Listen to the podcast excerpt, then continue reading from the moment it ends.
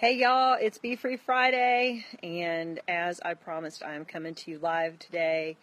I'm going to chat for a couple of minutes and hope that we get a couple of people that will hop on and connect with us today. I hope y'all are doing awesome. It is once again a beautiful day here in Atlanta, and so I'm sitting outside just enjoying the weather. Um, hopefully, it's beautiful wherever you are too. But we thought we'd try to do a little Facebook Live today instead of doing the pre recorded video. I just um, wanted to come to you guys today and just share about something that um, I feel like God kind of relayed to me. I'm taking a Bible study um, called Bible Study Fellowship, and um, it's a pretty big commitment, and we're studying the book of John, and it's been fantastic because we just take it verse by verse, chapter by chapter.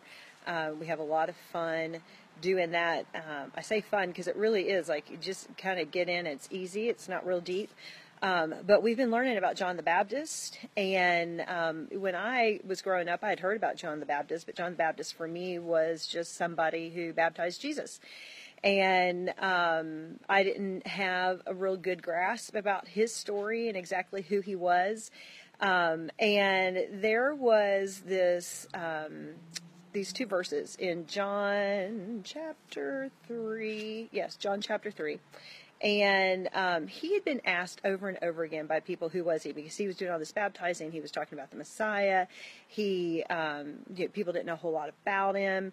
And so constantly people were coming up to him and saying, John, who are you? Are you the Messiah? If you say you're not the Messiah, then are you a prophet? Are you Moses? And they go through because in the Old Testament it taught about how a prophet would come, the Messiah would come, um, someone like Moses would come, Elijah, and, and, they just go through all of this asking, "Hey, is this who you are?" And finally, John the Baptist, over and over again, like in one chapter, he gets really spitfire-ish, which I kind of like, and he says, um, "No, I'm not the Messiah. No, I'm not God. No, I'm not the promised one. He says, I'm just a guy who was asked to come before him and tell about him. And so that is totally what he did. And he did that by baptizing people um, and kind of giving this profession that people uh, would be prepared for the Messiah, be prepared for salvation, uh, be prepared for what was coming. And so in chapter 3 of John, he's asked again, um, and they, they want to know, hey, listen, who are you? Um, and, and this is what he says. He says, No one can do anything unless God in heaven allows it. You surely remember how I told you that I am not the Messiah. I am only the one sent ahead of him. At a wedding, the groom is the one who gets married. The best man is glad just to be there and to hear the groom's voice. That's why I am so glad. Jesus must become more important while I become less important. And I thought that was stinking humbling um, that Jesus is supposed to become more important while I become less important. And he compares himself to the bridegroom, right? I mean, to the best man instead of to the bridegroom. He's like, Jesus is the groom. Like, he's the one the party is all about. I'm just here to support the guy the party is all about. And I just thought, man, how many times have we asked ourselves, who are we? What are we doing? Um, people might ask you, what do you do? Who are you? And we search for all of these roles and identities, and at Be Still Be Free, we're constantly talking about how who we are should be the core of who we are, not all the things that we do. Your do is not your who. And I thought here, like John the Baptist easily could have said, "I'm the cousin of Jesus. I um, I baptize people.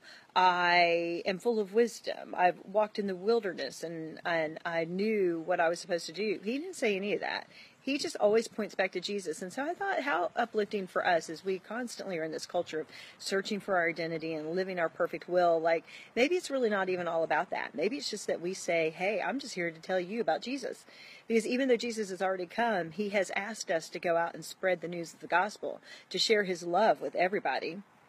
Um, to prepare for his second coming because he is coming again. And so we have got to get back on our feet and just say, hey, I'm here to tell you about Jesus. I'm here to be the hands and feet of Jesus. Um, and so if you feel confused about who you are, or you've missed your mark, or you're not living all that you can be, um, if you're a Christ follower, girl or guy, probably girls listening to us more than guys, you are you are enough. And all you got to do is just say, hey, I'm here to point you to Jesus. I'm here to talk about Him. I'm here to try to do His will, and whatever that looks like, however you do it. So I just wanted to encourage you with that today. Um, again, that is John 3 29 and 30. I would encourage you to go check that out, learn more about John. Hope you guys are having a great day. We'll talk to you later.